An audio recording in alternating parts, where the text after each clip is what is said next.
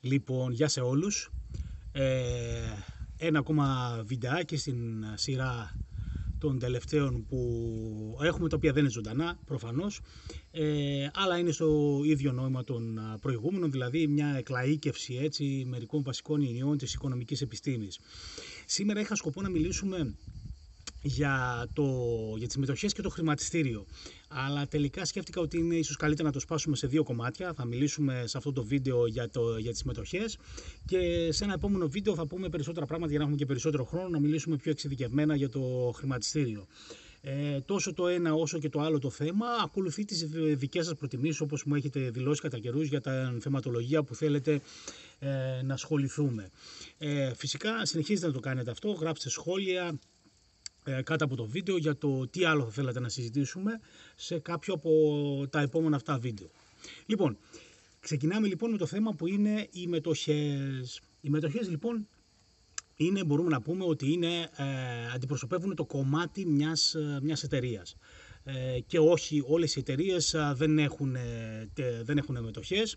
Ε, συνήθως οι μεγαλύτερες εταιρείες έχουν μετοχές. Θα εξηγήσουμε στη συνέχεια γιατί και πώς συμβαίνει αυτό. Στις μικρότερες εταιρείες έχουμε αυτό που ακούμε τον συνεταιρισμό. Έχουμε συνεταίρους. Αν περισσότεροι του ενός δηλαδή ε, είναι ιδιοκτήτες μιας επιχείρησης, αυτοί ονομάζονται συνέτεροι. Έχει ένας στο 50% και ο άλλος στο 50%, ξέρω εγώ 30-70% για είναι πέντε άτομα από 20% και ούτω καθεξής. Η εταιρεία όμως τώρα, συνήθως αυτές οι μεγάλες οι οποίες έχουν μετοχές, ε, αυτές είναι, είναι νομικά πρόσωπα. Ε, και θα δείτε ότι τις ονομάζουμε ανώνυμες εταιρείες, τις ονομάζουμε corporations στα αγγλικά, ε, LTD, Limited ε, Liability Companies, υπάρχουν διάφορες ονομασίες για τις εταιρείες αυτές. Αυτό που υποδηλώνουν όμως όλα αυτά είναι ότι πλέον αυτές είναι ανεξάρτητες οι εταιρείες από τα πρόσωπα τα οποία έχουν συνεισφέρει τα κεφάλαιά τους για να φτιάξουν την εταιρεία αυτή, από τους ιδιοκτήτες δηλαδή των εταιριών αυτών. Σε αντίθεση δηλαδή με εμάς, οι οποίοι είμαστε φυσικά πρόσωπα και μας αναγνωρίζει ο νόμος ως τέτοια, ως φυσικά πρόσωπα ε, και έχουμε δικαιοπρακτική ικανότητα να αγοράζουμε, να πουλάμε, να κάνουμε διάφορες τέτοιες πράξεις. Ε, έτσι τώρα δημιουργούμε ένα τεχνητό πρόσωπο που με βάση τον νόμο ε, και αυτό το ονομάζουμε νομικό πρόσωπο.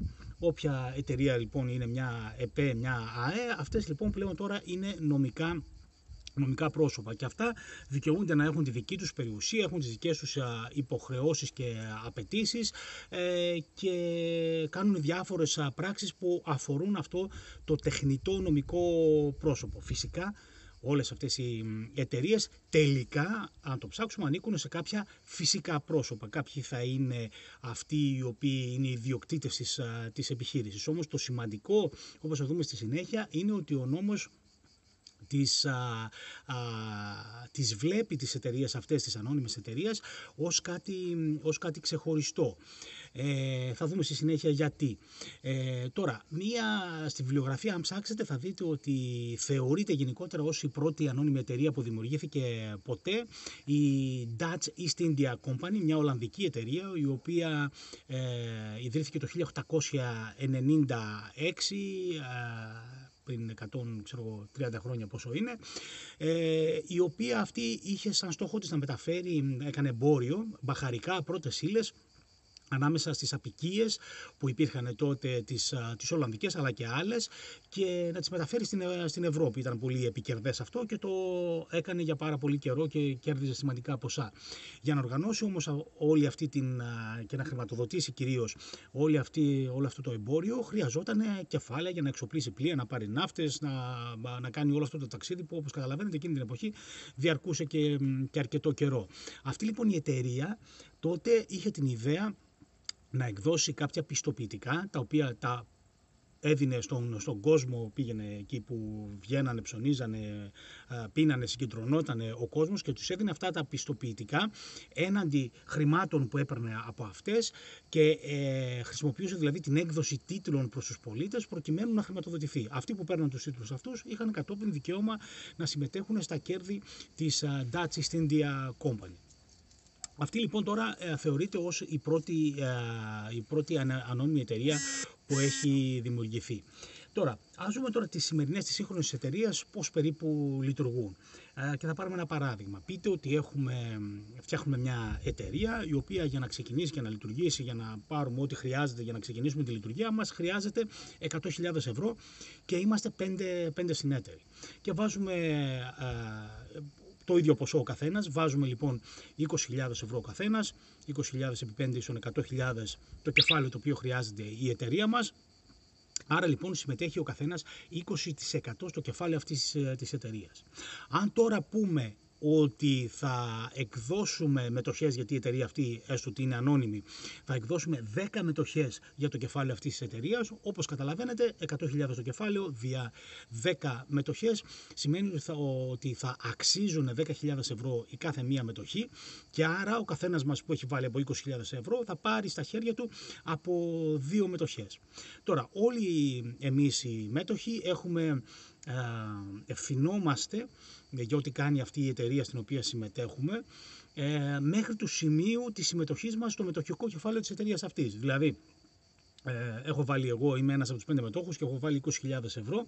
Στη χειρότερη περίπτωση αυτό που μπορεί να γίνει, δηλαδή αν δεν πάει καλά η εταιρεία, αν χρωστάει πάρα πολλά χρήματα αργότερα στο μέλλον και χρεοκοπήσει, ε, το χειρότερο που μπορώ να πάθω εγώ είναι να χάσω τα 20.000 ευρώ τα οποία έχω επενδύσει στην εταιρεία αυτή.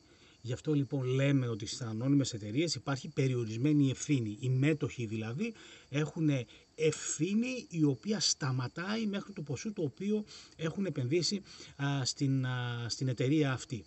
Φυσικά οι μέτοχοι έχουν και διάφορα δικαιώματα από την εταιρεία αυτή. Για παράδειγμα, αν η εταιρεία μας αυτή τώρα έχει κέρδη την πρώτη χρονιά 50.000 ευρώ και θα μοιραστούμε δια πέντε άτομα, όπως καταλαβαίνετε θα πάρουμε από 10.000 ευρώ ε, ο καθένας.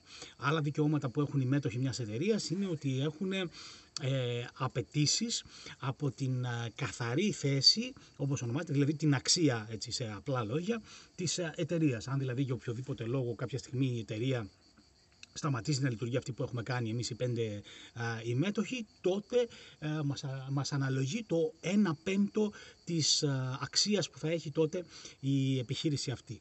Φυσικά ε, μας δίνει και άλλα δικαιώματα η, συμμετοχή μας στο μετοχικό κεφάλαιο μιας εταιρείας. Για παράδειγμα, παίρνουμε αποφάσεις για το πώς θα διοικηθεί η εταιρεία και αυτό το κάνουν οι μέτοχοι ε, μέσα από τις γενικές συνελεύσεις των μετόχων που φαντάζομαι θα έχετε ακούσει.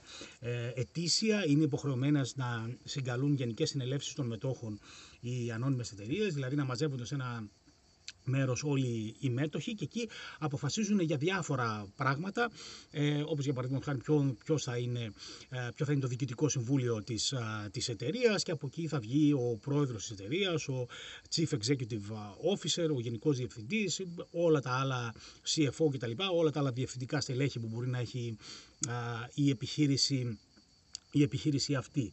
Ε, φυσικά εκεί στις γενικές συνελεύσεις μπορούν να συζητώνται και άλλα ε, θέματα τα οποία είναι έκτακτα, για παράδειγμα ε, η εξαγορά μιας καινούργια επιχείρησης ή, ε, ή να πουλήσουμε την επιχείρησή μας σε κάποιον άλλον, να κάνουμε ένα merger, μια συγχώνευση με κάποια άλλη επιχείρηση ή οτιδήποτε άλλο ε, είτε απαιτείται από τον νόμο να συζητηθεί από εκεί, είτε ζητείται να συζητηθεί σε αυτή τη Γενική Συνέλευση ε, των Μετόχων. Και όπως καταλαβαίνετε, οι αποφάσεις παίρνονται πλέον κατά πλειοψηφία, δηλαδή ε, στη δική μας την εταιρεία εδώ του παραδείγματός μας που είμαστε πέντε μέτοχοι που έχουμε από 20% της εταιρείας, θα πρέπει να συμφωνήσουμε τρεις στους πέντε προκειμένου για παράδειγμα να εκλέξουμε κάποιον άνθρωπο εκεί στο Διοικητικό Συμβούλιο της, της εταιρείας αυτής που, που έχουμε κάνει. Τώρα το ερώτημα είναι γιατί να δημιουργούμε αυτό το, αυτό το, το, το νομικό πρόσωπο το οποίο έχει μετοχές και χρειάζεται γενικές συνελεύσεις και δημιουργείται αυτή η πολυπλοκότητα σε επιχειρήσεις. Ο λόγος είναι ότι είναι πολύ χρήσιμο αυτό να το κάνουν οι επιχειρήσεις γιατί κάνει την χρηματοδότησή τους πάρα πολύ εύκολη. Ε, μπορούν δηλαδή, δηλαδή οι εταιρείες οι οποίες έχουν ε, είναι εισηγμένες σε κάποιο χρηματιστήριο γενικότερα όταν έχουν μετοχές ε, έχουν τη δυνατότητα να αντλούν χρήματα ε, εύκολα και γενικότερα έχουν ακόμα ένα option στο πώς μπορούν να αντλήσουν χρήματα σε σχέση με άλλες επιλογές που θα σας εξηγήσω στη συνέχεια ποιες είναι προκειμένου να βρουν κάποια χρήματα για οποιοδήποτε λόγο χρειάζεται μια επιχείρηση. Ε, για παράδειγμα, έστω ότι στη δική μας επιχείρηση που είχαμε βάλει 100 χιλιάρικα εμείς οι πέντε μέτοχοι, τώρα θέλουμε να κάνουμε μια επέκταση. Είτε να εξαγοράσουμε μια άλλη επιχείρηση, είτε να επεκταθούμε σε μια άλλη χώρα, ε, είτε να κάνουμε μια πολύ σημαντική επένδυση. Για οποιοδήποτε λοιπόν λόγο, έστω ότι χρειαζόμαστε 100.000 ε, ευρώ. Αυτή η χρηματοδότηση ε, μπορεί να γίνει ε, μέσω της λεγόμενης αύξησης μετοχικού κεφαλαίου.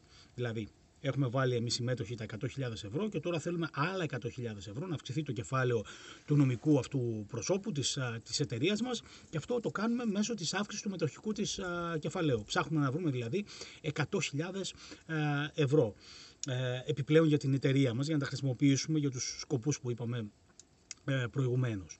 Ε, αυτό τώρα, ε, όπως καταλαβαίνετε, ε, γίνεται, ε, μάλλον αυτό τώρα γίνεται είτε, με, υπάρχουν δύο τρόποι για να κάνουμε αυτή την αύξηση μετοχικού κεφαλαίου, είτε με τη λεγόμενη δημόσια προσφορά, δηλαδή βγαίνουμε στο ευρύ επενδυτικό κοινό και λέμε «Γεια σας παιδιά, εμείς θέλουμε να χρηματοδοτήσουμε αυτό το πλάνο που έχουμε για την επιχείρησή μας, να εξαγοράσουμε για παράδειγμα μια άλλη, να κάνουμε μια επένδυση και χρειαζόμαστε χρήματα. Όποιος θέλει μπορεί να αγοράσει μετοχέ της εταιρείας μας και στο πάλι ότι αυτές οι μετοχέ είναι 10.000 ευρώ η καθεμία. Άρα χρειαζόμαστε 10 καινούριους μετόχου.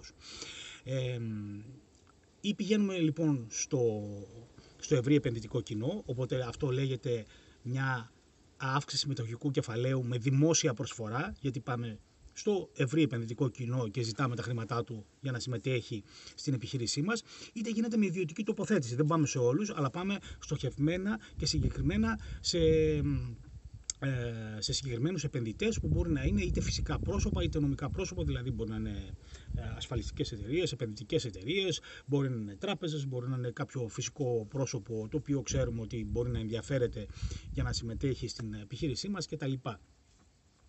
Ε, αφού λοιπόν αυτοί αγοράσουν τις μετοχές, α, τις καινούργιες αυτές που εκδίδουμε, όπως καταλαβαίνετε τώρα έχουμε ε, 10 μετοχές επί 10 χιλιάρικα, έχουμε μαζέψει τα 100 χιλιάρικα τα οποία χρειαζόμαστε για να υλοποιήσουμε τα σχέδια που έχουμε στην, στην, στην επιχείρησή μας.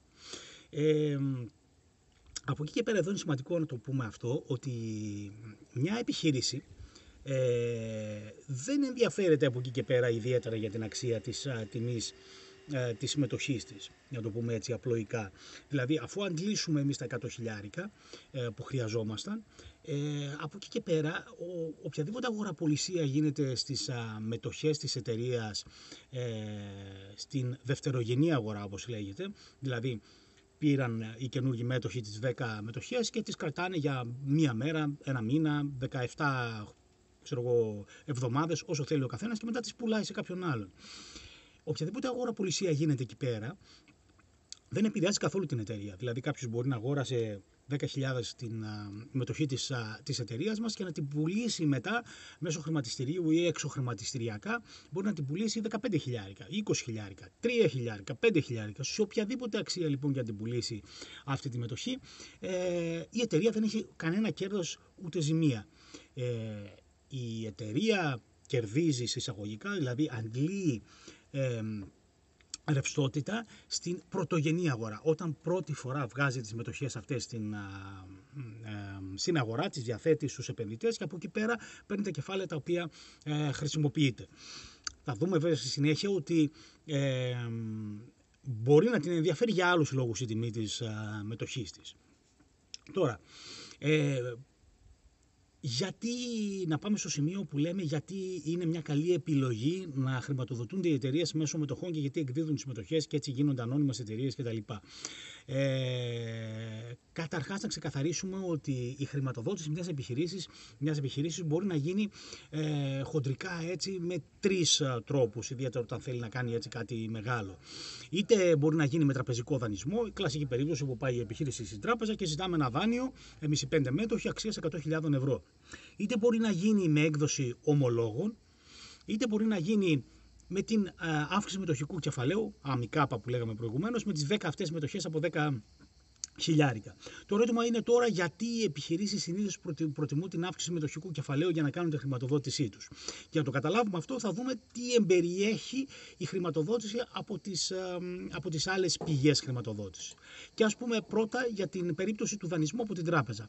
Ο δανεισμός από την τράπεζα μπορεί να μας δώσει τα 100 χιλιάρικα τα οποία χρειαζόμαστε, αλλά όπως όλοι ξέρουμε πάρα πολύ καλά, έχει ορισμένα αρνητικά. Τα αρνητικά είναι ότι θα πρέπει να πληρώνουμε τόκους για τα 100 χιλιάρικα τα οποία πήραμε και θα πρέπει να αποπληρώσουμε και τα 100 χιλιάρικα τα οποία έχουμε πάρει. Άρα λοιπόν θα πρέπει να γυρίσουμε να επιστρέψουμε στην τράπεζα τόσο τα 100 χιλιάρικα τα οποία έχουμε δανειστεί, όσο και τους τόκους που αναλογούν για όλη τη διάρκεια την οποία έχουμε πάρει το δάνειο αυτό.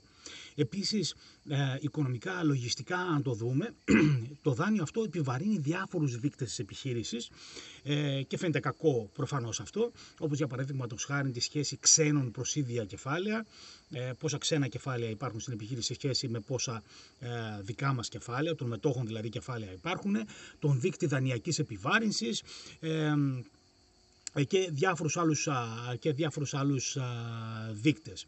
Ε, το καλό που έχει τώρα αυτή η χρηματοδότηση είναι συνήθως ότι είναι, είναι πιο γρήγορη συνήθως το να πάμε στην τράπεζα, ιδιαίτερα αν είναι μια τράπεζα με την οποία συνεργαζόμαστε κτλ. Ε, αν τελικά μας δώσει το, μας δώσει το δάνειο. Και ε, επίσης ένα άλλο θετικό που έχει είναι ότι ε, όλοι εμείς οι πέντε μέτοχοι είχαμε και θα συνεχίσουμε να έχουμε και μετά από την ίσπραξη του δανείου 20% της εταιρείας. Που σημαίνει φυσικά, γιατί με ενδιαφέρει αυτό, γιατί έχω το 20% των ψήφων ε, στη Γενική Συνέλευση και ε, θα παίρνω και το 20% των κερδών που μοιράζει η εταιρεία αυτή. Η άλλη περίπτωση είναι να δανειστούμε τα χρήματα, η δεύτερη περίπτωση που είπαμε, πριν πάμε στην αύξηση μετοχικού κεφαλαίου, είναι ο δανεισμός μέσω των ομολόγων.